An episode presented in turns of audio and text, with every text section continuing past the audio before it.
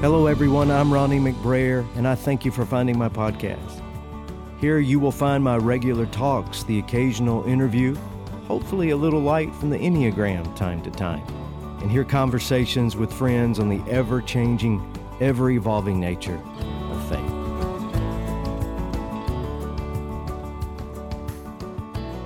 If you are burned out on religion, to quote Eugene Peterson's marvelous paraphrase, but your faith is still important to you, or if you consider yourself a spiritual exile with no real place of belief to call home, then I have you especially in mind, and I hope you'll stick around. I'm not very good at this whole social media thing. I uh, don't always check it, but if you've been following me on Facebook over the last week, you know that Cindy and I have been promising a revelation today. Not that revelation. There will be no dragons or four headed lions or bears or leopards or any other strange beasts from John the Revelator or his apocalypse, but there will be an unveiling, a telling of secrets. That's what apocalypse means. And when it comes to animals today, there will be goats. You know my story over the last few years. My life is very public, and thus we have lived it together. The pandemic struck in early 2020, of course, and weirdness descended upon all of us. My family and I were able to avoid the plague that year, but 2020 proved to be more than a handful. We we shipped our son Bryce halfway around the world just as the pandemic was beginning, or the Army shipped him. We didn't have much to say about that. Our son Blaze followed soon after. Our baby boy Braden began his senior year of high school, a very strange year of high school with COVID. And then, right in the middle of this, what a great idea let's sell our house. And we did, like in a week. It was in the fall. I had just turned the big 5 0. We had a whole crew of Braden's friends ready to help us move. Cindy's dad, however, passed away right in the midst of all this. And on the day that we were scheduled to move, Braden and his entire crew, they were all basketball players at Freeport High School, were exposed to COVID and quarantined. We still had to get out of the house because now we had a deadline. The house had sold. So I was left alone, and I moved the entire contents of our home by myself. Every box, every stick of furniture, every mattress, every piece of crap that my wife collected in the garage.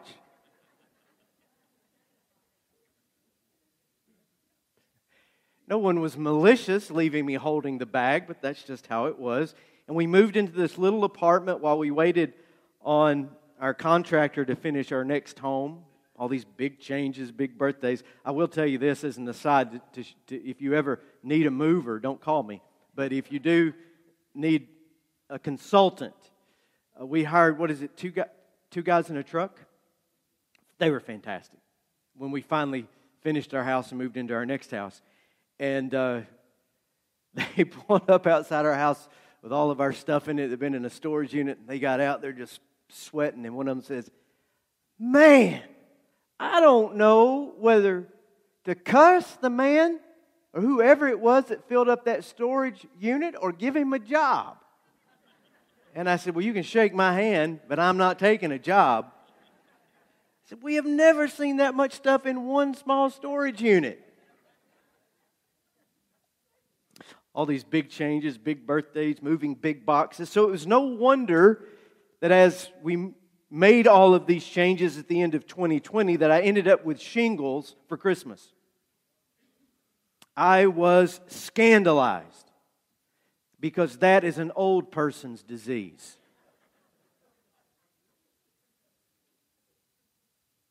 My grandmother used to say, Oh, pray for your Aunt Desi. She's got the shingles again. Aunt Desi was my great great Aunt Desi. She was 116 years old. And she had shingles for 20 years, I think.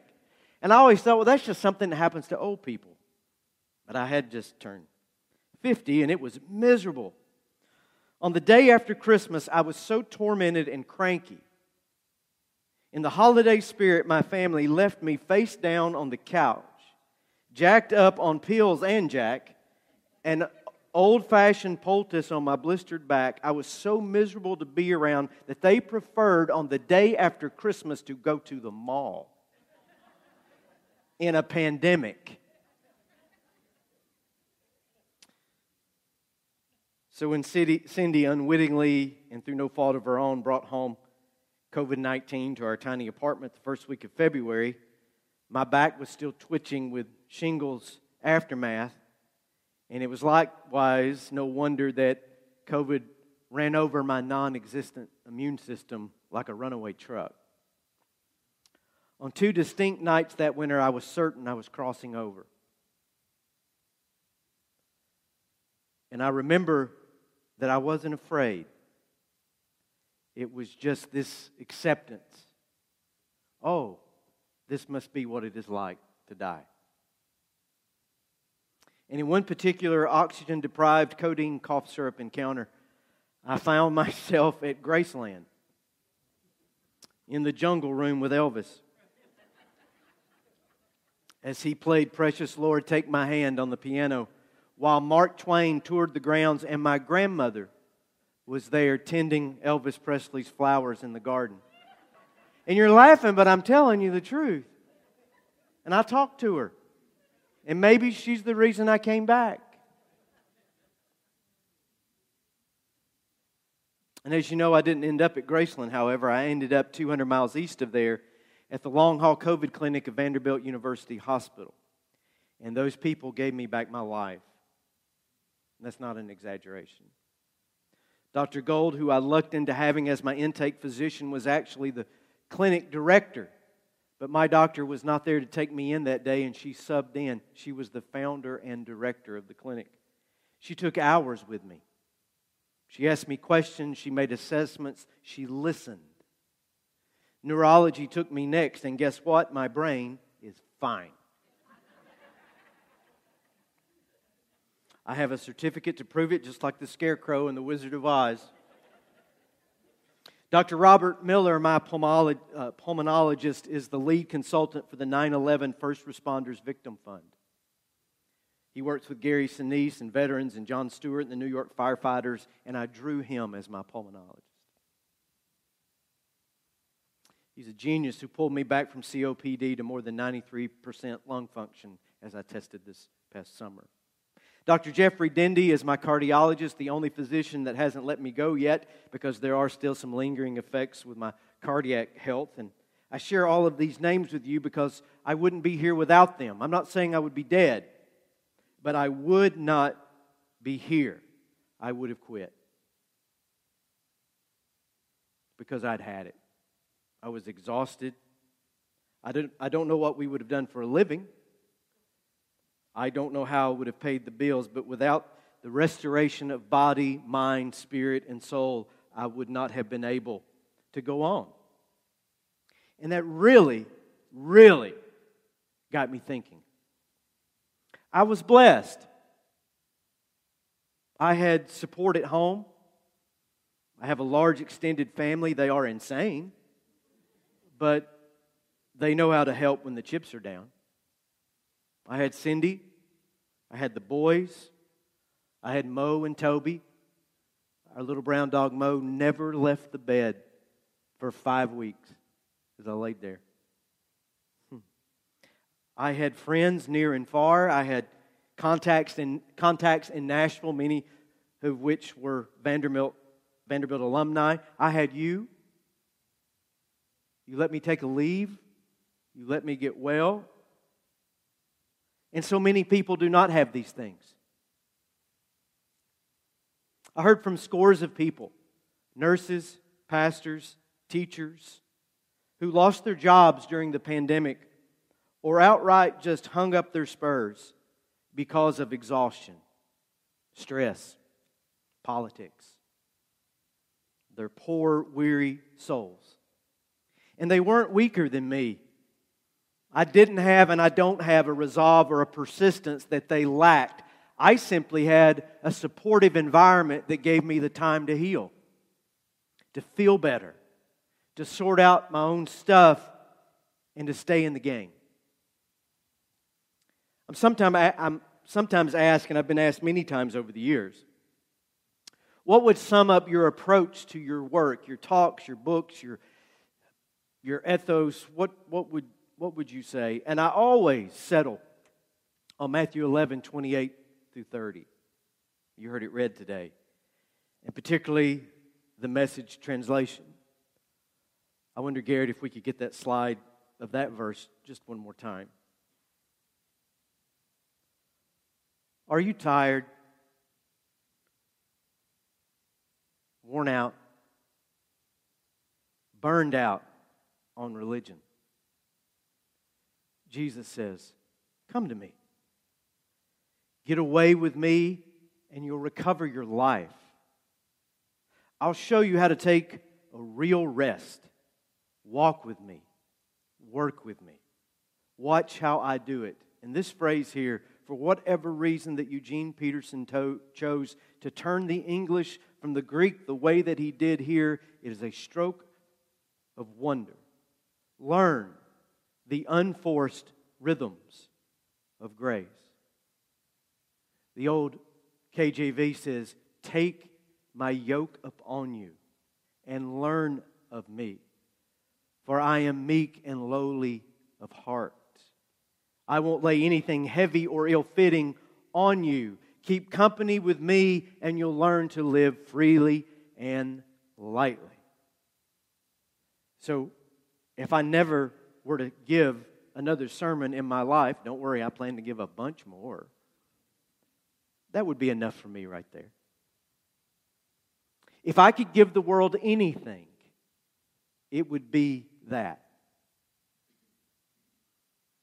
Last week I said I only have three sermons. One, God loves you. Two, Jesus is the most direct manifestation of that love that I know. And three, if you want to get in on that love, surrender to it. Quit clutching, quit grabbing, quit striving. Let it go. Go with the flow. And if I could, you know I would, I'd package this love and rest and these unforced rhythms of grace, and I would give it away to every tired, burned out, weary, broken-hearted, exhausted, washed up, feeling like quitting person that I met.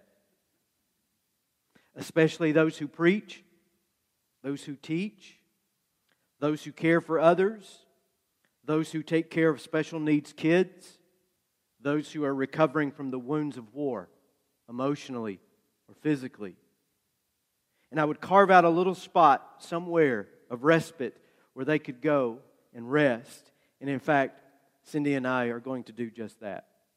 Let me introduce you today to the Rusty Goat, which will become a coastal farm and retreat where the tired and the weary and the burned out and the scorched can get away and take a rest. As I was getting well, from COVID, all this was going through my mind.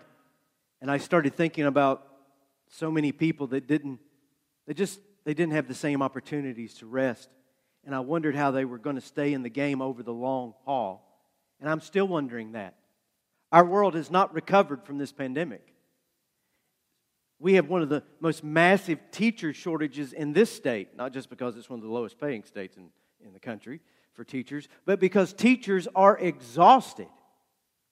More pastors quit in the last 18 months than the previous decade combined. People are, are wasting away. And so we started looking around and said, what if we could find this little place somewhere where people could go? A teacher, the parents of a special needs kid, a veteran recovering from PTSD, a pastor who's on the verge of quitting, a couple that can't afford a vacation of some sort where they could just go five, six, seven days and just relax. Well, you know what also coincided with this great pandemic? The biggest real estate boom in Florida history. So we started looking around, and prices of real estate are up 75% in the last six years. We look around, we look at this property, we look at that property. And one popped up here in Walton County, and it was gone in a day. I didn't say anything to Cindy about it. Two weeks later, it showed up again. And I went to Cindy and I said, Have you seen this one? What, what do you think? And she went, Oh, that's it. You got to go buy it. I said, I don't have any money. You have got to go buy it. So I went to a, a friend and gave him this sermon you're hearing right now. And uh, he says, This Is what you want to do? And I said, This is what I want to do. He said, um, Go buy it. I'll write the check, and then we'll figure out how to pay for it later. I said, You're the man. Next slide, if you would. Cindy and I bought through Renew, our nonprofit, eight and a half acres, nearly nine acres in Ponce de Leon up Highway 81. Next slide, please. And this will become that place where people can go and just rest from their wounds. A lot of barns, little house. Next slide, please. Swimming pool. I sound like the Beverly Hillbillies. Swim, movie stars, swimming pools. Next slide, if you would.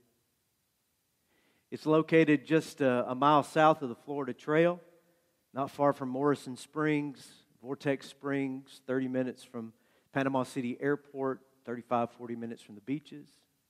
Next slide, please. And now that name, the Rusty Goat. I hope they're listening to this later today, but Gary and Lynn Hedges, when they left for Australia, you know, I said that I moved all of Cindy's junk out of the garage. Well, she just keeps collecting junk.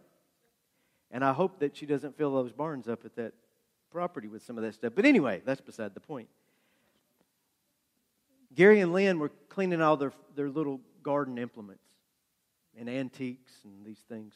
And they gave us this little yard goat. And Cindy was cleaning up some things, and of all things in the world she wanted to get rid of, this goat. She said, We don't need to keep this rusty old thing. I'm going to throw it away. And I said, You can't do that. it's my spirit animal. And it stuck. And so as we started thinking about what would we name it?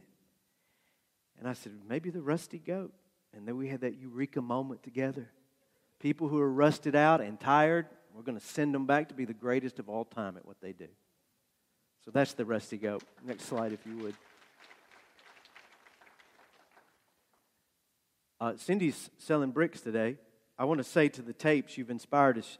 You have had for years the, the uh, backyard of love, and we're going to have the brickyard of love here. And so, some folks who've already given, they get their little name on a brick out there. Do I have any more slides? Because this is the portion of my comments where I, I, I just sort of gave up trying to put my thoughts together.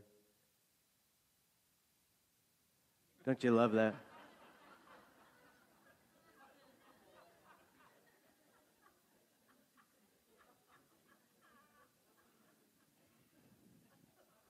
Go ahead. Isn't it good? We have planned this picture for a month.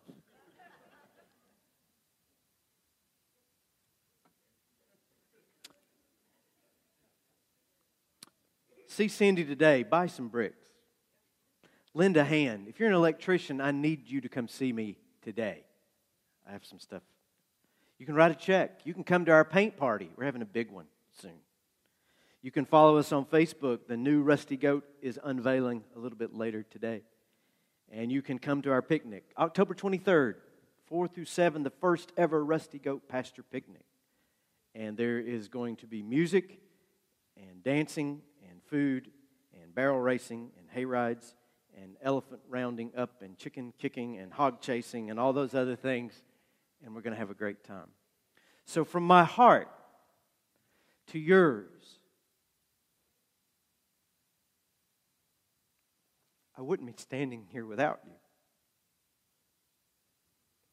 But there's a lot more people than just me. There are hundreds that are hanging on by their fingernails what if we can give them the space to just breathe and give them the strength to get back to it, to learn the unforced rhythms of grace, to place nothing on them ill fitting or heavy, but they would come to Jesus, walk with Him, learn from Him, and live a free life doing the things that they love to do.